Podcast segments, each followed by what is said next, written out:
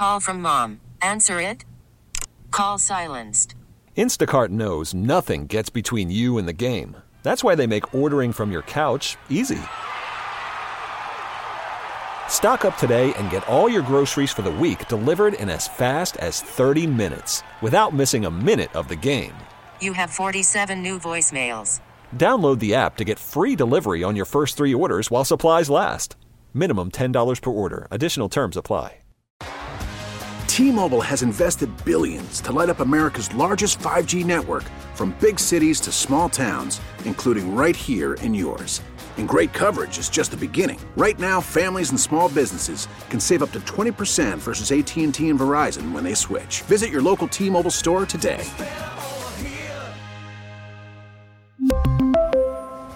Plan savings with three lines of T Mobile Essentials versus comparable available plans. Plan features and taxes and fees may vary.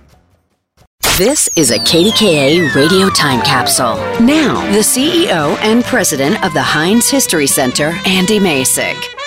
While many Pittsburghers profess that football is in our blood, few fans know that more than 125 years ago, our city hosted the very first professional football game in American history.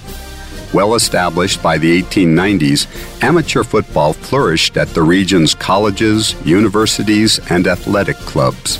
Drawn to the game by the violent action and athleticism, more than 3,000 fans attended a grudge match on November 12, 1892, between the Allegheny Athletic Association and the Pittsburgh Athletic Club.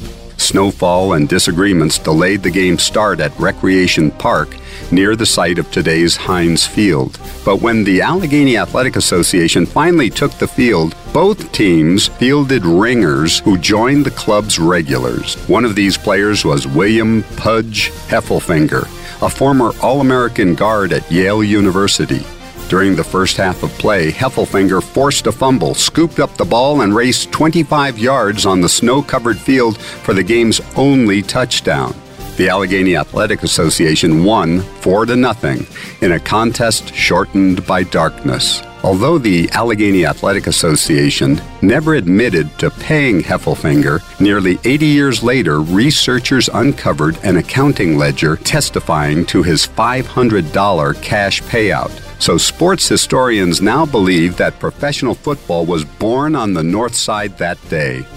Forty years after Heffelfinger's paid performance, Art Rooney Sr., the chief, founded Pittsburgh's first openly professional franchise. He called them the Pirates, but in 1940 they were renamed the Pittsburgh Steelers. Today, with six Super Bowls to their credit, the Steelers franchise continues its championship tradition and unmatched legacy of professional football in Pittsburgh.